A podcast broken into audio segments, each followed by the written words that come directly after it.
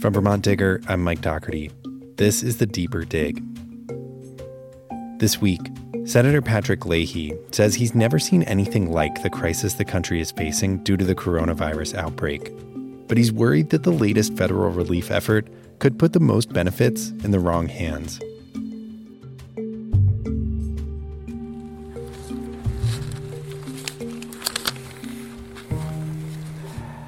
Good morning, everyone. Friday morning in Montpelier, Governor Phil Scott held his sixth press conference in the past eight days to provide updates on the state's response to the coronavirus outbreak. I understand how tough things are right now and will continue to be. But what's really important is to focus on and complete our first mission to work together as one community to slow the spread of COVID 19. Scott talked about how two Vermonters have already died from COVID 19 and reiterated that the best way to slow the spread of the virus and keep our hospitals from getting overwhelmed is to stay home and practice social distancing whenever possible. The consequences are serious, but the response is literally in our hands. That's why, in just the past week, we've seen the Scott administration order schools to close their doors. Bars and restaurants are restricted to takeout or delivery service, and gatherings of more than 50 people are prohibited across the state. But the trade off is a major economic risk. People are out of work, and businesses are out of customers. And while the administration has rolled out some initiatives aimed at providing relief, there's a growing sense that a response to the economic impact of this crisis needs to happen at the federal level. Thank you very much, everyone. Thank you. This week, the Trump administration has been working with Senate Republicans on a stimulus proposal, a bill that would allow the Treasury to send checks to every American taxpayer in the hopes of boosting the economy during the downturn. We're looking at sending checks to Americans immediately. And what we've heard from hardworking Americans, many companies have now shut down, whether it's bars or restaurants. Americans need cash now, and the president wants to get cash now. And I mean now in the next two weeks. The stimulus would be the third major federal relief effort. It would follow an $8 billion appropriations bill passed last week and a second bill called the Families First Coronavirus Response Act, which includes paid sick leave and unemployment enhancements. Those first two bills had broad bipartisan support, but so far the stimulus proposal doesn't. Democrats are concerned it could bail out huge corporations at the expense of everyday taxpayers. The New York Times reports the bill is a magnet for lobbyists. Vermont senior Senator Patrick Leahy has been in Washington for these negotiations.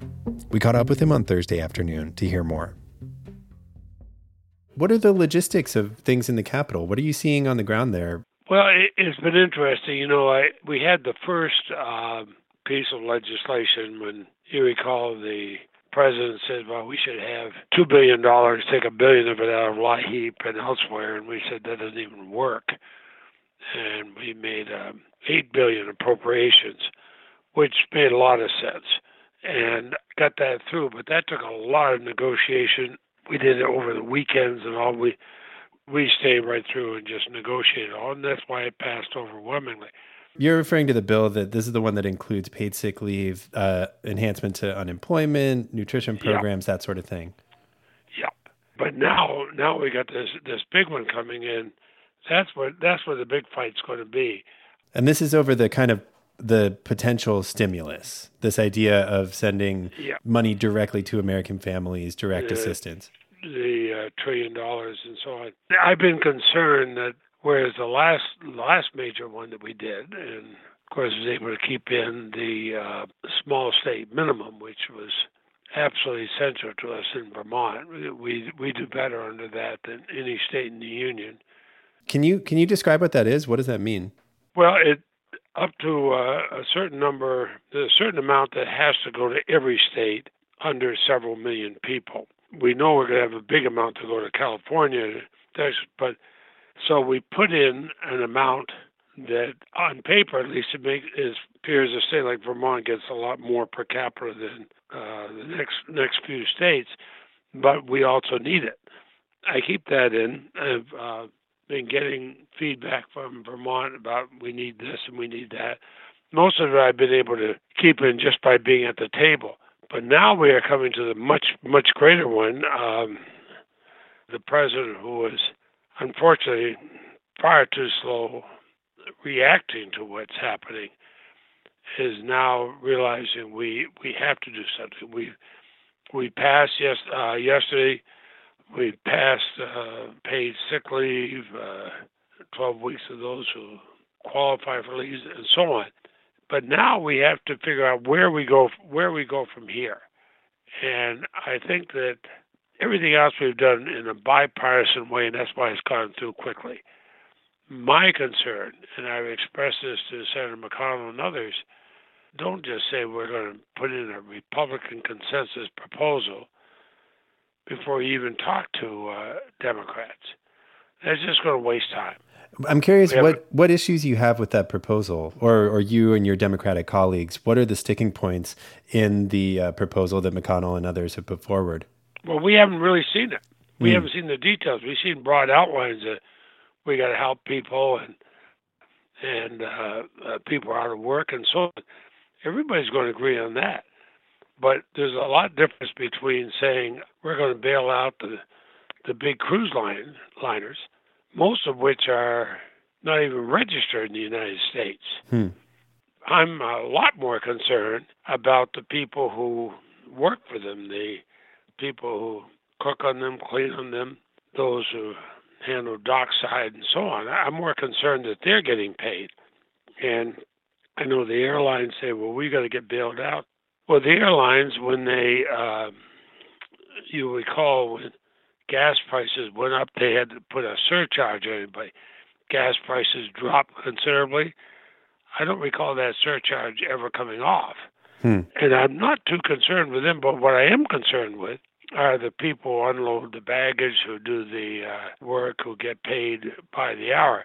So what I want to make sure is that the Republican plan is not just a huge corporate bailout, uh, especially those corporations that spent so much of their money in stock buyback, so it benefits just a few.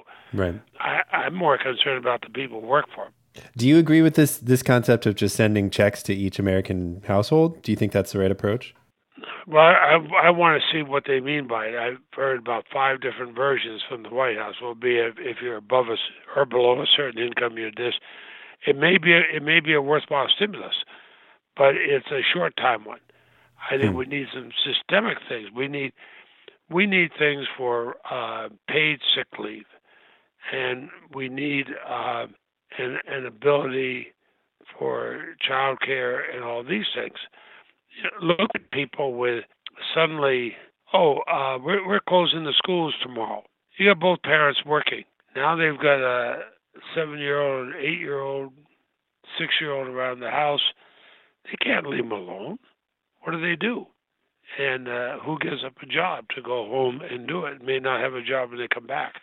So I, I, I am less concerned with a few multi-billion dollar corporations. They're going to be able to make it anyway.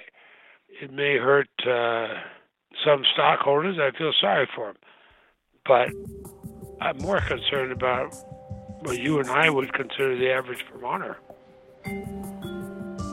We'll be right back. Just a quick message from our underwriters. Casella Waste Systems provides waste and recycling services for homes, businesses, and organizations throughout Vermont and the Northeast. With a focus on recycling sustainability and environmental protection, Casella ensures that proper collection, renewal, and disposal of discarded materials keep our communities clean while extending the value of your unwanted items. Fun fact last year, Casella recovered over 2.4 billion pounds of recyclables. To learn more, visit casella.com or call 1 800 Casella. What do you see happening next? Like, what do you think the timeline of negotiating this package is going to be? And what do you expect to see uh, in, in terms of debate over it? Uh, we'll have a, um, in just a few minutes, we're going to be having a caucus of the Democratic senators, and we'll do it by by phone because there won't be votes today. Mm. And what we're going to do is say, look, we successfully got that last package through because we worked together, Republicans and Democrats. And it passed overwhelmingly. Senator Shelby and I, he's chairman, I'm vice chairman mm-hmm. of the appropriations. We've told both McConnell and Schumer there'd be a package of this would be money. Why don't you let us work out a plan with our counterparts in the House? If we do, at least that part of the bill uh, will probably get near unanimous support. Uh, this is not a time to have a partisan package. I don't care whether it's a Democratic package or a Republican package. We need an American package. And uh, the White House, which has made so many mistakes getting this far, finally starting to get their act together. Uh, I don't want them to suddenly think, oh, here's a time to give some real good gifts to some of our uh, corporate sponsors. Hmm. I just think, I just think we have to be realistic. What do you mean? Well, I'm terrified they're not going to be realistic. They're going to say um, this is the same administration that said we can we can do everything for a couple billion dollars.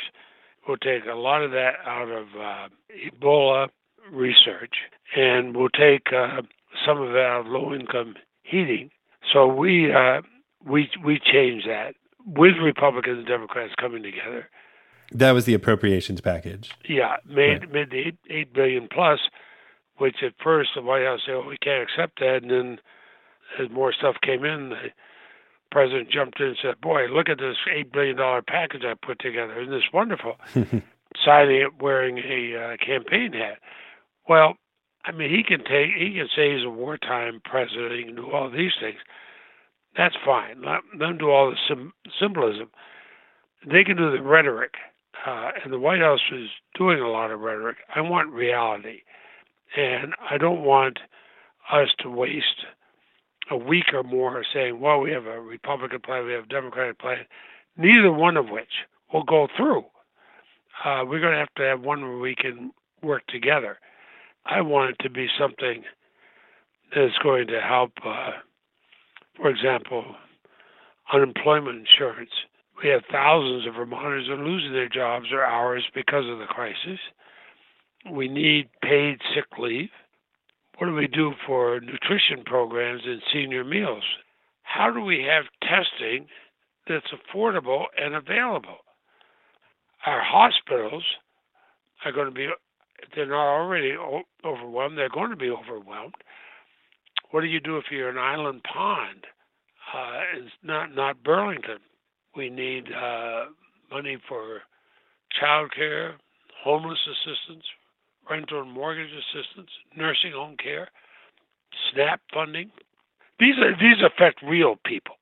And I'm curious too, given the time that you've been in the Senate. I mean, you've been in office for a number of national emergencies, whether it's wars or weather events. And I'm curious if you could put some perspective on this. How does this crisis compare to ones that you've seen before? Well, that's that's a good question. I you know I think of of 9/11. Um, I think at the end of the Vietnam War, when I became the only Vermonter ever to vote against the war. In 9/11, we had to all come together and dead. Then the horrible mistake was made to go to war in Iraq. But on a personal level, uh, during the anthrax attack, uh, I was one of the five who got the anthrax letter. The one addressed to me was so deadly uh, the one I was supposed to receive, that one person who touched it, handled it in the mailroom, died. You know, that kind of focuses your attention. But I also saw the whole Congress being stymied for a while. One of the buildings closed down. Uh, other senators, Republicans and Democrats, using my office as a place to meet. But I don't think I've seen anything like this. What is it about this that that makes it so different? Would you say? Because because we don't know how it turns out, uh, and we don't know how much more there's going to be, and we don't know how we protect against it in the future. We know things we can try. We have to develop a, a vaccine the same way we do with the flu. We will develop a, a vaccine but it's going to take a while. Not going to be done next week. Is there a coronavirus number two coming behind it. We don't know. We have to take steps to get um, breathing machines into the hospitals. Mm-hmm. We don't have enough respirators. Look what they're doing in, in at least one country. They're saying, okay, you're above a certain age and you have it. We can treat three people here. We have four who are sick. Who's above the age and bless you, we'll give you the last rites. I mean, right. that's not America. And I don't want us turned that way. And and so you, are saying the, the the uncertainty of, of what happens next with this is is what really makes it a different yes. kind of crisis. Yeah, we've had, for example, we've had uh, bad flu seasons. We've got through them. We've upped the dosage. We've uh, changed the uh, the vaccine, but we've got through them. We've had natural disasters, earthquakes, floods. We got through them because we have everything in place to respond to it. For the most part, as a nation, we know we'll respond. Here, as a nation, we want to respond. Please tell me the best way to do it. See, that's the problem we have. I think the majority of Republicans and Democrats in the Congress want to respond, are willing to vote for anything that will respond. Would you please tell us what's the best response? You know, you you have an earthquake. What's the best response? Well, we put in this, this, this, and this. They're on their way. We have a virus. We don't know how it's going to develop, how far it's going to develop. What's our best response? And that's why I'm urging, and did yesterday, other senators, set aside your party labels. Listen to listen to real people like Anthony Fauci and others. But then you come to the problem, of course. Define how far we go and what and what is best. Everybody's willing to do it. But I'm not about to say let's have a couple of special interests get a nice payout and the rest of you uh, hope you make it. Well, thanks again for all your time, Senator. I, I really appreciate it, and good luck with uh, with everything going forward. Take care. All right, thanks, Senator. Bye. At VT Digger, we've launched a special site with all our coronavirus coverage at vtdigger.org/coronavirus. It includes a tracker with the latest number of patients that have been tested or found positive that updates live using state health department data. It also links to the latest resources and recommendations from state and federal health authorities, plus all of our recent full stories and a live blog of other quick updates related to the outbreak. You're listening to The Deeper Dig, a weekly podcast from the VT Digger newsroom. Search for it and subscribe wherever you listen to podcasts, and you'll get new episodes as soon as they land. We used music this week by Blue Dot Sessions. We'll be back next week with more stories from the Digger newsroom. Have a nice weekend.